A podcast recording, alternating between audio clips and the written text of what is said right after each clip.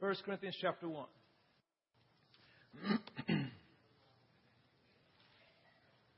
Someone close that door for me. I'm being distracted. You can hint to them if you want that we're starting.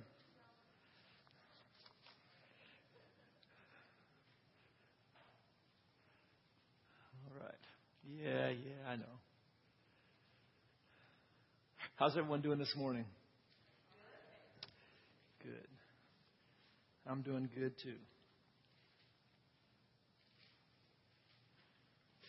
I was kind of wondering what kind of uh, crowd we'd have this morning because I know quite a few people who are out at Bell Cow Lake um, camping uh, annually and sometimes twice a year. The Growing Kids God's Way community will will uh, set aside a camping time out there and, and just enjoy each other's fellowship and company, have a good time. I haven't made it out there yet, but I hear it's fun. And we almost made it this year, but we had a graduation to take care of this year, so maybe next time we'll make it out there. Anyway, let's pray.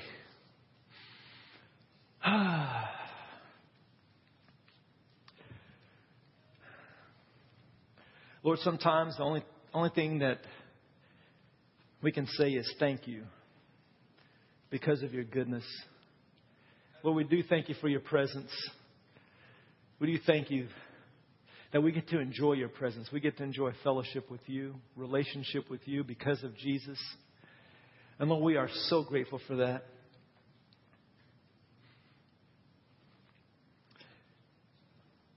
And Father, I just thank you for your grace right now that is available for us to embrace your word so that we can walk in it and be doers of it and not just hearers only. And so we, we reach out by faith and we, we accept the grace. And we say, Thank you, Father. And I thank you, Father, for your grace that enables me to minister your word effectively. Lord, we choose to have ears to hear what the Spirit of the Lord is saying this morning and hearts to embrace it and run with it. And Jesus, we love you so much. And again, we say thank you. In Jesus' name, amen. Amen. I'm going to sort of spin off of, um, kind of spin off of Greg's message. He shared two messages the last couple of weeks on faith. And if you were not here, I want to encourage you to, to um, get that, listen to that message on the internet. You can download it or you can just listen to it live stream off the internet. But I would encourage you to listen to it or listen to it again if you've heard it because the life of faith is so important. That is what we are called to is a life of faith. And that's something we need to learn and understand and grab a hold of it so we can run with it. The Bible says that without faith, it is impossible to please God. How many of you want to please God? You know, after I became born again, and I'm sure you, you would would say the same thing. After you got saved and, and the gravity of the situation of what you were saved from and saved to, when a reality hit your soul and you realize, man, I deserve hell, but I get to go to heaven because of Jesus. And when you realize how wonderful He is and what He's done for you, it's like, man, God, what can I do for you? What can I do for you? How can I serve you? How can I please you? And your heart becomes full of desire to please Him. Well, I'm going to give you a small hint faith. Without faith, it is impossible to please Him. So, you can say, faith is what pleases Him. And so, I want to encourage us all that we need to learn how to walk in a lifestyle of faith. And I want to talk about today an aspect. You know, because faith is such a big topic. And I'm not necessarily even going to talk about faith, but I'm going to talk about an application of how we can walk in a way that pleases God. One application of that. Uh, turn to 1 Corinthians chapter 1. Verse 18. 1 Corinthians chapter 1 verse 18 says, For the word of the cross is foolishness to those who are perishing, but to us who are being saved it is the power of God. For it is written, I will destroy the wisdom of the wise, and the cleverness of the clever I will set aside. Where is the wise man? Where is the scribe? Where is the debater of this age? Has not God made foolish the wisdom of the world? For since in the wisdom of God, the world through its wisdom did not come to know God, God was well pleased through the foolishness of the message preached to save those who believe. For indeed, Jews ask for signs and Greeks search for wisdom, but we preach Christ crucified. To Jews, a stumbling block, and to Gentiles, foolishness. But to those who are the called, both Jews and Greeks, Christ, the power of God and the wisdom of God. Because the foolishness of God is wisdom, then, excuse me, because the foolishness of God is wiser than men, and the weakness of God is stronger than men. Okay. Because the foolishness of God is wiser than men, and the weakness of God is stronger than men. Period. For consider your calling, brethren, that there were not many wise according to the flesh, not many mighty, not many noble. But God has chosen the foolish things of the world to shame the wise. And God has chosen the weak things of the world to shame the things which are strong. That's one thing I want to talk about today. God uses things that are foolish to man, foolish to our thinking, foolish to the world, to confound the wise. And he says, he starts the, the passage out that the, that the message of the gospel is foolishness to the world. It doesn't make sense, in other words. It seems backwards. You know, the king of the universe, the creator of the universe, would see our need, would see that we are hopeless, helpless in our situation of sin, and he would come down and become the solution himself, humble himself, be willing to subject himself to the cruelty of man and be killed, crucified for our behalf. And so the whole message of the cross is foolish. And the Bible says that God uses the foolish things to confound the wise. And if you look through all the, the, the Bible, there's interesting things that God does that doesn't seem to make sense. Like, you know, you think of Jericho, the Battle of Jericho.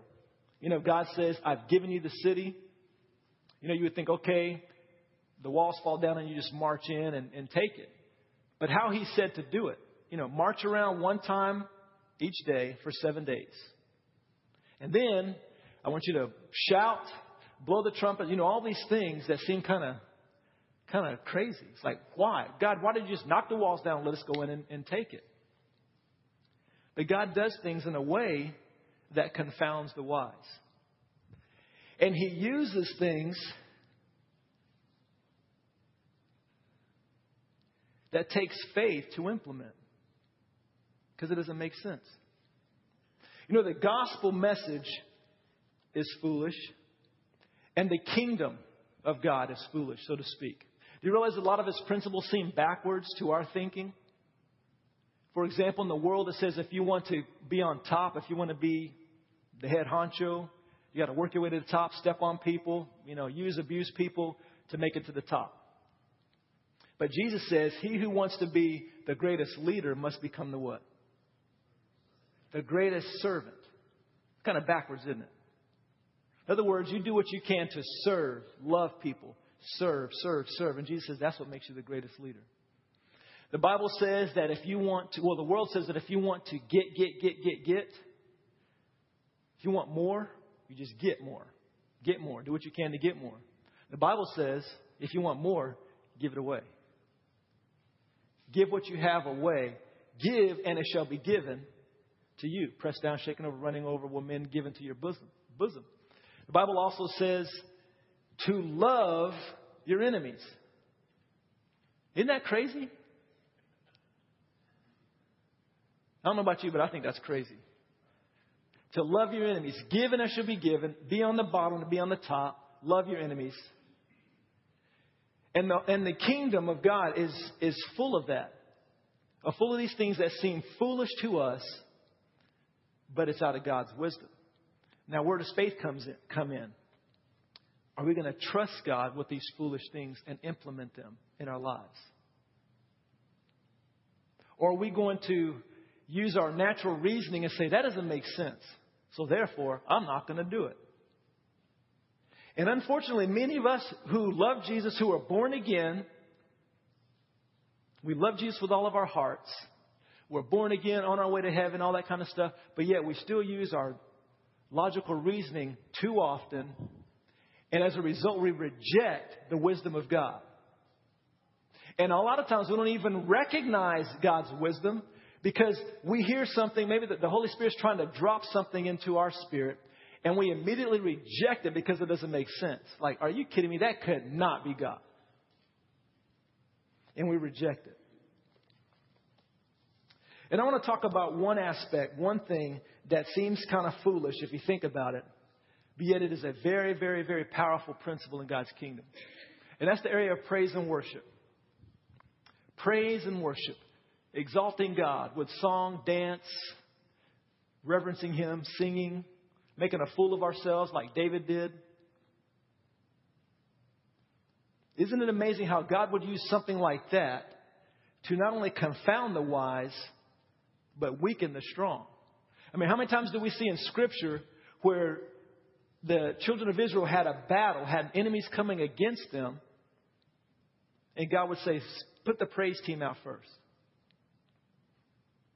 You have three enemy camps coming against you. You're well outnumbered. And we would think, okay, let's put our most skilled archers, our most skilled warriors in front. And God says, no, I want you to put the, the flute players, the harpists, the banjo players, put them out front. What? Are you kidding me? That didn't make any sense, did it? But they did that. God said, I will fight for you. Had the praise and worship team out in front. Begin to worship God. God, you're so good. God, you're so good. God, you're so good. They didn't have to, they didn't have to shoot an arrow. They didn't have to do anything. They turned on each other and wiped each other out. Paul and Silas in jail. Been whipped, beaten for sharing the gospel. And the Bible says in the midnight hour, they begin to worship and pray. Just worship God. God, you are so good. You're so good. You're so wonderful. And remember, they're in a lot of pain. Lots and lots and lots of pain. But yet they worship, and we all know the story. I believe it's in Acts chapter 16. Is that right? Is that right, Greg? Around there somewhere? Is that right? So read that. It's an awesome story. But anyway, you can look through Scripture and see all kinds of interesting situations where a tragedy or a certain circumstance happens, and God's solution would seem foolish to us.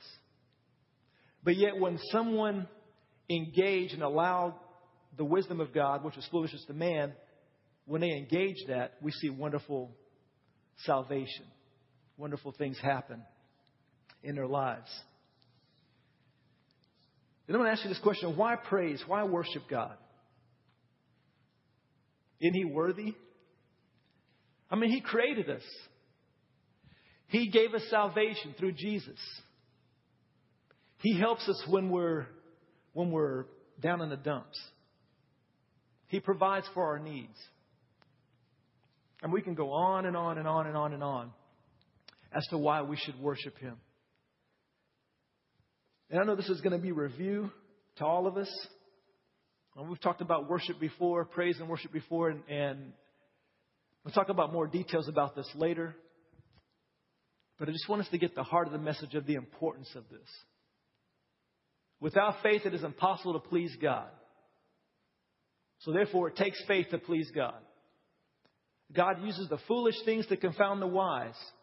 So that means there are going to be times when God's going to encourage you and even command you to do something that seems foolish.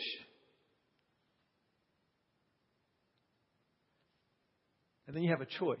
What are you going to do? You're going to use your logical reasoning and say, nah, I'm not going to go there. God, you didn't mean that. Or are we going to trust Him and walk in whatever He's encouraging us to walk in? Turn to 1 Samuel, excuse me, 1 Samuel chapter 30.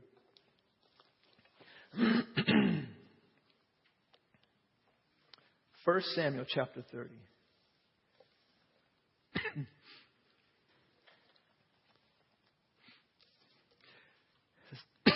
Excuse me. Another one of those very familiar passages. If you've been around for a while, you've heard me share this story more than once. It's one of my favorites. 1 Samuel chapter 30, starting with verse 1. 1 Samuel chapter 30. It's right before 2 Samuel. Just don't want you to get confused.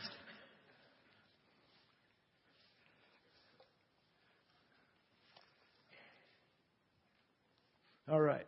It says, Then it happened when David and his men came to Ziklag on the third day that the Amalekites had made a raid on the Negev and on Ziklag and had overthrown Ziklag and burned it with fire. And they took captive the women and all who were in it, both small and great, without killing anyone, and carried them off and went their way. When David and his men came to the city, behold, it was burned with fire, and their wives, their sons, and their daughters had been taken captive. Then David and the people who were with him lifted, their voices and wept until there was no strength in them to weep. Now, David's two wives had been taken captive, whatever their names are. In verse 6, moreover, David was greatly distressed because the people spoke of stoning him. For all the people were embittered or bitter in soul or distraught, discouraged, but uh, literally means bitter in soul. Each one because of his sons and daughters. But David strengthened himself in the Lord his God. Then David said to Abiathar, the priest, the son of Ahimelech, Please bring me the ephod. So Abiathar brought the ephod to David. David inquired of the Lord, saying, Shall I pursue this band? Shall I overtake them? And he said to them, Pursue, for you will surely overtake them, and you will surely rescue all. So here's a very interesting situation. David, him and his men are out fighting. They come back home, ready to chill out, hang out, have good food, rest, sleep in their own beds, enjoy their families, play baseball with their kids, those kinds of things. And they see in the distance as they're approaching home, they see fire coming up. And as they get closer, they see, to shock and horror, that their, their town, their city is burned. It's burning, it's on fire. Then they get home and discover that all their, their children, their wives, are taken. They're taken captive. And they were so distraught that they cried and cried and cried till there was no strength left in them to cry. You ever been that distraught before? You ever cried so hard that you couldn't cry anymore? Well, that's what they were. They were experiencing.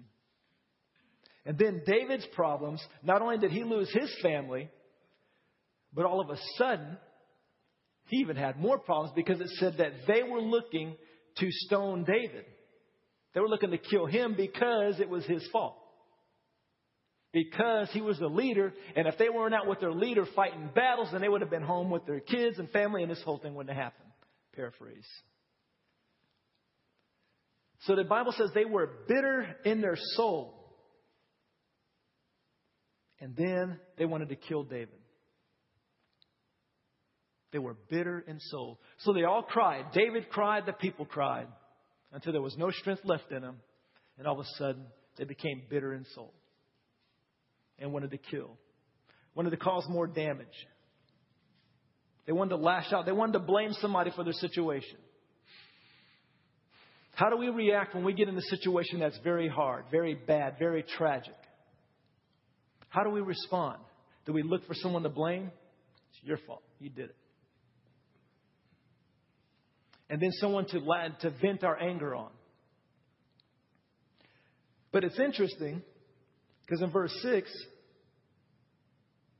you know, moreover, David was greatly distressed because of the people spoke of stoning him, for all the people were bitter in soul, each one because of his sons and daughters.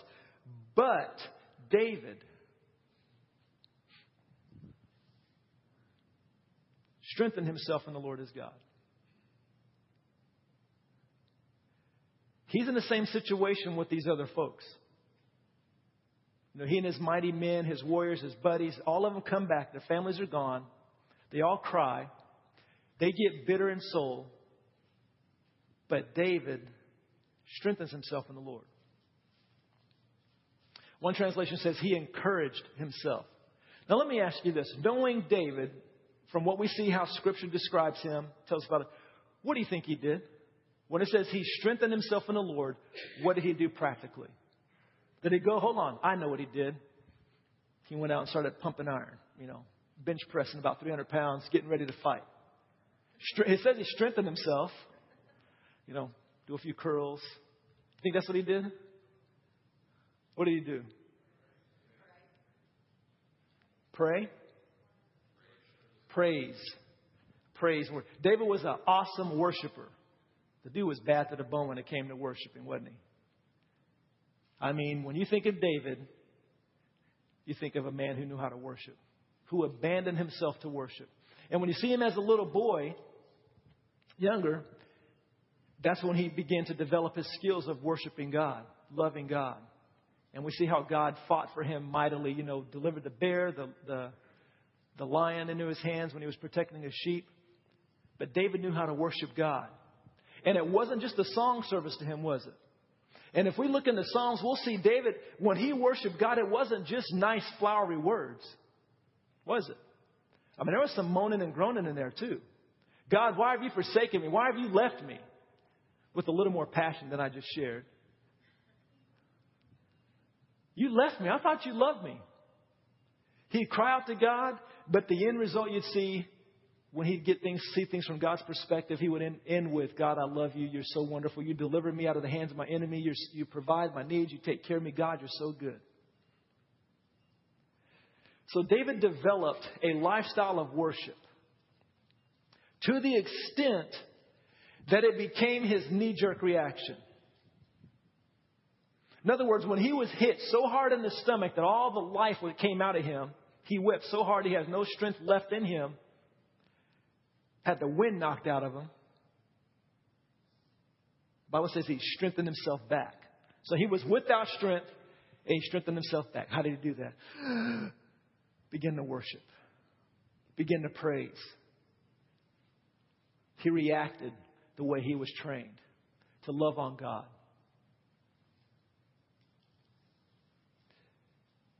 David and his men were in the same situation. They reacted two different ways. One with bitterness, they allowed the situation to cause them to get bitter. They got angry, resentful, and they wanted to lash out. Now imagine what would have happened. Well, first of all, continuing, David, on the other hand, began to worship and praise God. Without faith, it is impossible to please God. Do you think that was foolish?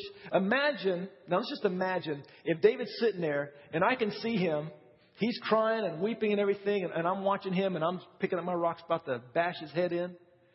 And all of a sudden, he begins to worship and thank God and, and just talk about how wonderful and how good God is. Do you think that would seem foolish? Do you think that would seem foolish? Was it foolish to God? I think God was eating it up. Saying, check this out. This guy has just gone through one of the most devastating things in his life. And yet he's saying, God, I love you. I worship you. You're so wonderful. You're so good. That pleased God. And then after David got strength, he said, Okay, Lord, what do I do? It says he went and he sought the Lord. Lord, do I go after these people? Do I go after them? And the Lord said, Go ahead, son. They're yours. And then the rest of the story, they go after them, they wipe out the enemy, and none of their children and wives are harmed. They get them all back, plus the spoils from the, from the bad guys. So David seeks God, goes after them, they all get him back. Everybody lives happily ever after. Now let me ask you this situation, ask you this question. If David would have allowed his soul to get full of bitterness too, do you think the result would have been the same? I don't think so either. It would have been a very tragic end to that story. They would have probably never heard from or seen their kids again, or their wives or families that have been taken forever. Two people, same situation, respond, react differently. One was normal. You know, if you if you came and you see this man weeping and crying, and you recognize, say, "Hey, John, what's going on?" And like, my family just got taken. And he's angry and he begins to tell you what happened, how we were fighting in these wars and we came home just to see our families and they're gone.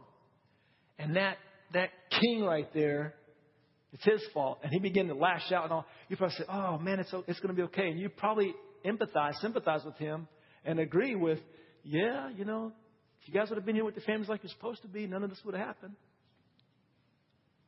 Does that make sense? I mean, that makes common sense. For them to react that way makes logical sense. But it was wrong. And if that would have been able to continue, if they would have, just think if they would have killed David, okay, we took care of our problem, they would have never seen their families again.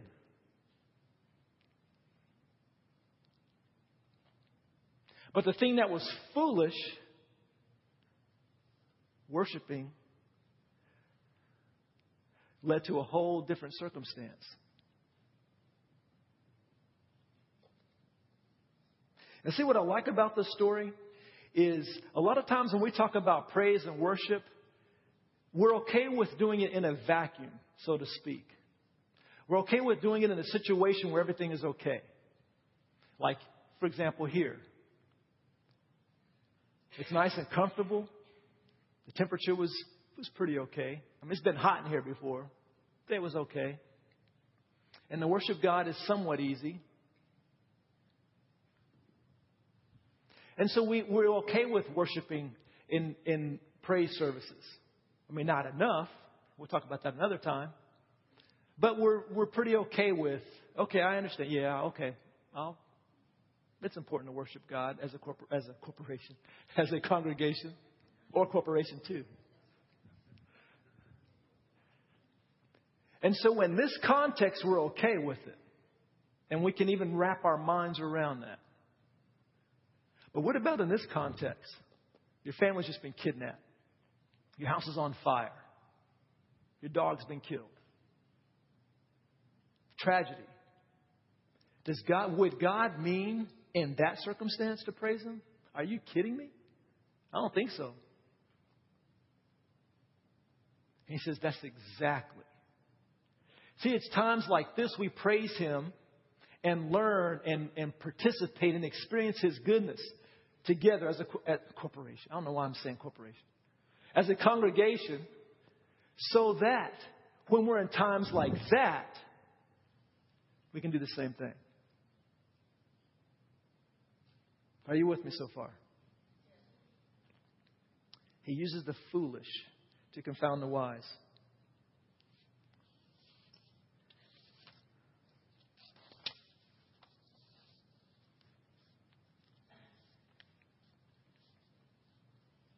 Have an awesome testimony of God's provision.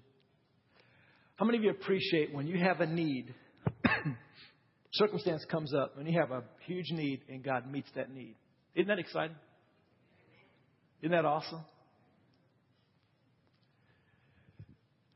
Well, we, uh, many of you know, if not all of you know, a few months back we had uh, accident, car accident. Good thing was my little Honda's gone. That's not the good thing. The Honda got totaled. The good thing was nobody was hurt. The other good thing was it wasn't our fault. But the bad news was the person who was at fault didn't have any insurance. So therefore, that caused a whole other process to kind of have to play itself out. So anyway, we're without a vehicle. We needed another vehicle. Um, and I remember just looking, looking on the internet, and I found, I just, just found something. I was like, oh my goodness, are you kidding? And I found this car, beautiful. It was, I was looking for a Honda to replace my Honda. And here was a, um, I can't remember the year of it, um, 2007, I believe. Low mileage, very clean, very wonderful. And the circumstances, this guy was trying to sell it because he got a new car, blah, blah, blah, all this kind of stuff. $2,400. $2,400. Said, thank you, Jesus. So anyway, we, we, uh, I didn't have the money at the time, so proceeded to get the funds and, and do this transaction. And this was through eBay, which is a trusted source, trusted website and they have all these these things they try to encourage you with so that you don't fall victim to fraud or scandals or scams, that kind of thing. So eBay is a highly recommended safe safe website. So we proceed to um, didn't have all the money at the time, But I thought, my goodness, this is awesome. And talked to my favorite pastor in the whole wide world. He helped me. And then I called my dad. He helped me put together these funds. There's a small fee all this kind of stuff. Actually, there was a, there was a fee of a $1,300 fee, but I was going to get refunded. And actually, the money was going to be held by a third party. So I get to inspect the car for three days. If I want it, I keep it. The funds go to him. If I don't want it, I let the car go back. The funds come back to me. It's all good, all safe, and wonderful. Thank you, Jesus. Talked to my wife about it. She was okay with it. She said, you know, you check this out and all that kind of stuff. Yeah, checked it out. Looks good and everything. So she was good with it. Um, then I was waiting for my vehicle. Two days it's going to be here. And then I was talking to a friend. Won't mention Han's name. talking to a friend, and uh, I was excited. I was saying, oh man, check this out. I was excited, telling him about this. And he said, really? Hmm. It's like, don't give me that really, hmm. And he said some things, and all of a sudden my heart started pounding. And it wasn't the excitement pounding this time. It's a different kind of pounding.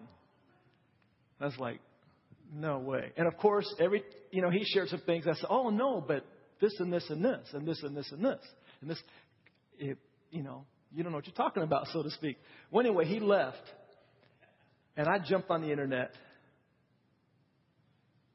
Have you ever taken, taken 37 $100 bills and taken a lighter to it and lit it and watch it burn? You ever done that before? I just did. I fell victim to a scam. $3,700 scam. See, when I mess up, I mess up good. $3,700. It's not funny, Amanda.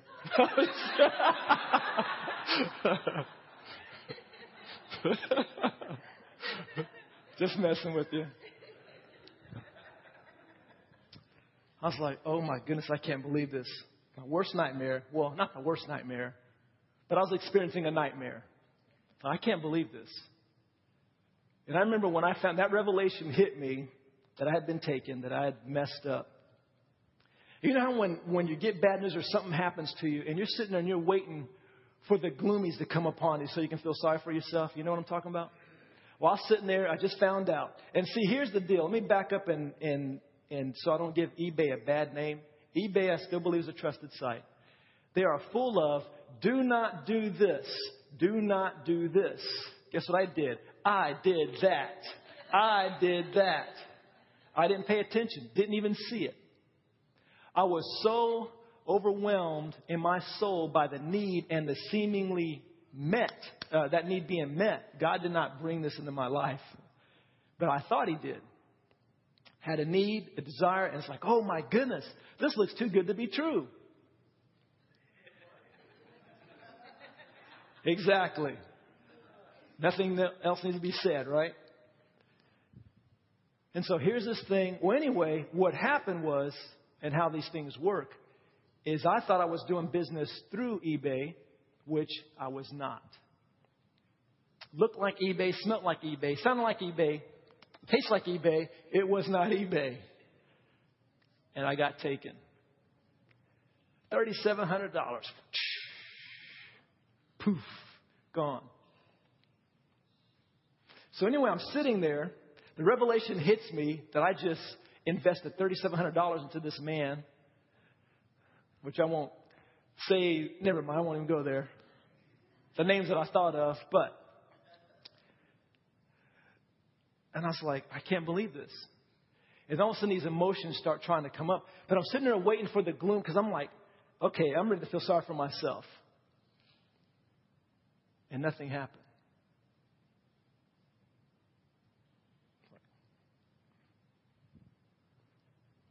And then I started worshiping.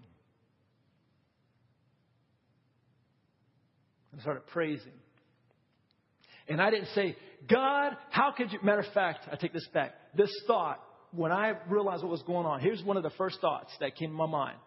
God, how could you let this happen to me? You knew good and well this is a scam and that I was thinking all this kind of stuff. How could that started to rise up? I said, no. This is not your fault. It wasn't her fault. Lisa's fault. She thought I did my homework because I kind of sort of thought I did. It's like, yeah, I checked it out. So I had to apologize to her. But didn't I, the blame thing was trying to come in. I said, no. I began to worship him. Began to sing how good he was. And you know what? I wasn't doing that. Okay, hallelujah, hallelujah. Thank you, Jesus. Thank you, Jesus. Get me out of this mess. It wasn't that. Now I've done that before. Have you ever done that before? But if I say enough hallelujahs, I'll convince him that I'm serious and he'll help me. But this isn't one of those situations. I was so grateful. So he was so wonderful, so good, so awesome. I was thinking about my salvation. I was thinking about that I'm not going to hell. I was thinking about my Jesus down on that cross for me. And I had a real praise and worship session right there by myself. Said, God, you're awesome. You are so awesome. And then the Holy Spirit said, How about you do something? I said, What's that? He said, I want you to write a letter to this guy.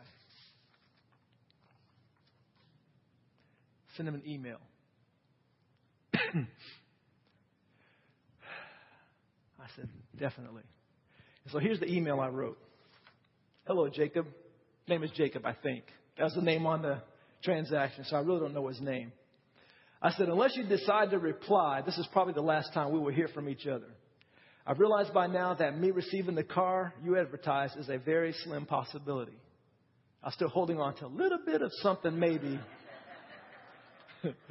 So I did want to ask you if there's any possible way that you would find it in your heart to return the money that I sent you. Return the money I sent you. I know this sounds crazy to ask, but it's worth a shot. I'm not going to beg and give you some sob story as to why I can't afford to lose that kind of money, although I can't. And I'm not going to cuss you out, but I thought that I would just ask. If you do return the money, that would be a tremendous blessing. I will learn from this experience and move on in life a smarter person.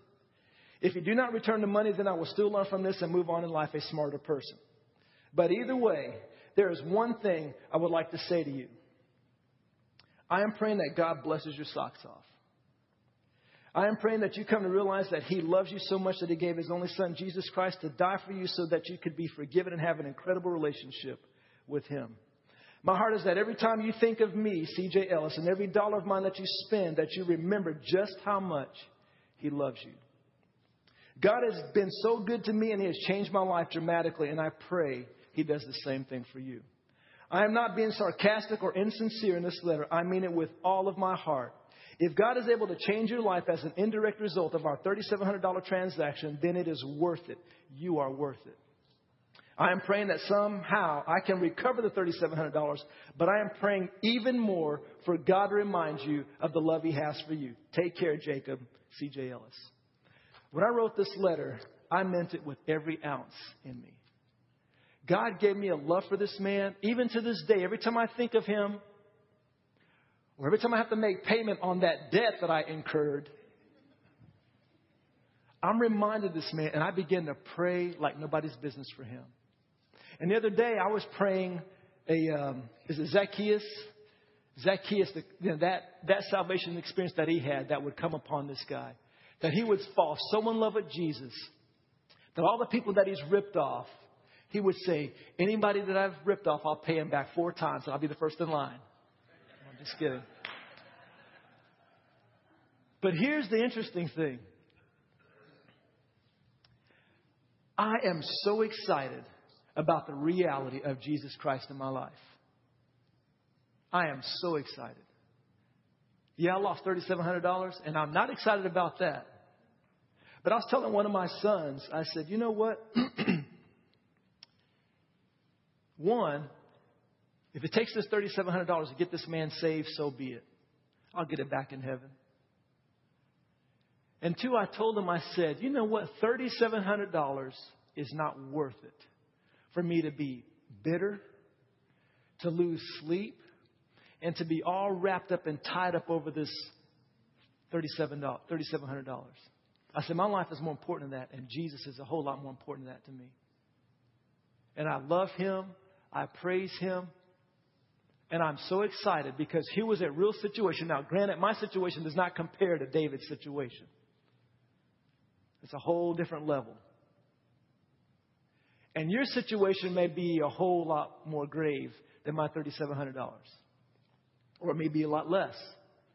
But God's grace is enough for every situation. It was enough for David in his situation. It's enough for me in my $3,700 situation. It's enough for a $100 situation or a million dollar situation or whatever. God's grace is made available for us to not get bitter, to be free. And here's what was cool. After, when the Holy Spirit said, You want to do something? And I know when he asked me that question, okay, Here's faith check time now. And he said, and he put this on my heart to write this letter. When I wrote this letter and sent it, I sent the email, and I know he read it. Because he knows that I know, I mean, he knows he's scamming everything. And of course, he didn't reply back. But of course, he's going to be watching the, the emails. I mean, I just, I just know he read it. So for him, I know he read this. But after I wrote this letter and sent it, I was so free. I was so free. I w- I haven't lost one single ounce of sleep over that, over that money. Now, if this would have happened a year or two ago, it'd have been a whole different story. I would have been upset. I would have been mad. I would have been in turmoil, anguish, resentful, all that kind of stuff. And here's what I was thinking recently. What if I'm the only person praying for this man? What if I'm the only person on this planet praying for his salvation? What if he gets saved? And I asked the Lord, I said, Lord, if he gets saved, I would appreciate it. I think it'd be real cool if I get to find out somehow. But if not on this side, at least I'll find out in heaven.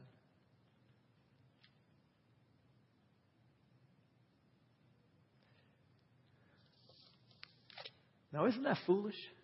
Someone rips you off and you're supposed to bless him and love him and pray for him. It reminds me of a scripture. So that's how God works. And see, I am not rejoicing because, oh yeah, by the way, God gave me the $3,700 back and I even got four times the amount and all that kind of stuff. I'm praying for that.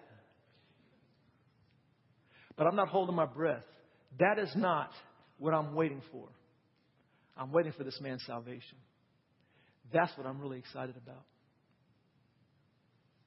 See, God can take, and did God do this? No. I did it out of stupidity.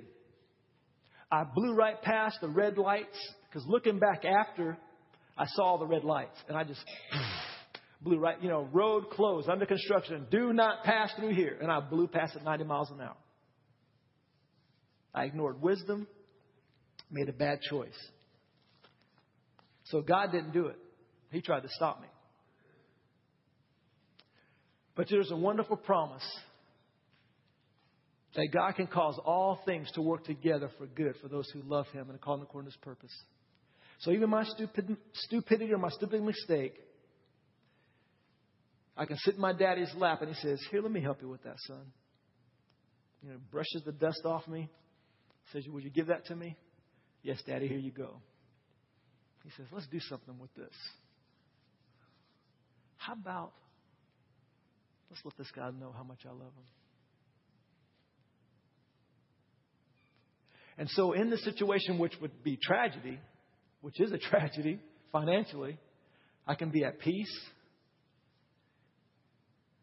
and experience the love, joy, and peace of God.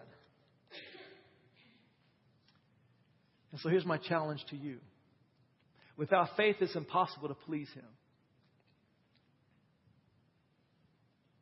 But He is so good. And see, what He was concerned about, I believe what God was concerned about, more than the $3,700, He was concerned about me being in bondage. He didn't want me to be locked, He didn't want my soul to be locked up. Just think, if I got locked up in bitterness and bondage and everything, I wouldn't be able to see clearly to, to allow God to, to have His kingdom flow through me. that channel would be shut. Just like David, if he allowed bitterness to flow through him and to consume him, his family and all those people would not have been saved. They'd have probably been lost forever. Your life is too important for you to allow bitterness to grab a hold of your soul. It is too precious to God. He so much cares about you, and He wants you to be free. He wants you to stay free. And sometimes we get ourselves in these little messes. And He says, Okay, I see what you did. Now trust me with it. Give it to me. And we can choose to give it to Him, or we can say, No, I'm going to take care of this one myself. And we know how that works out, right? Doesn't work out too good. That's why we need to develop a lifestyle of praise and worship. It is a mighty weapon in God's hands that He's given us so we can take out the enemy. The enemy came to steal, kill, and destroy. Okay, he might have gotten some of my money, but he wasn't going to take my joy. Stand with me, please.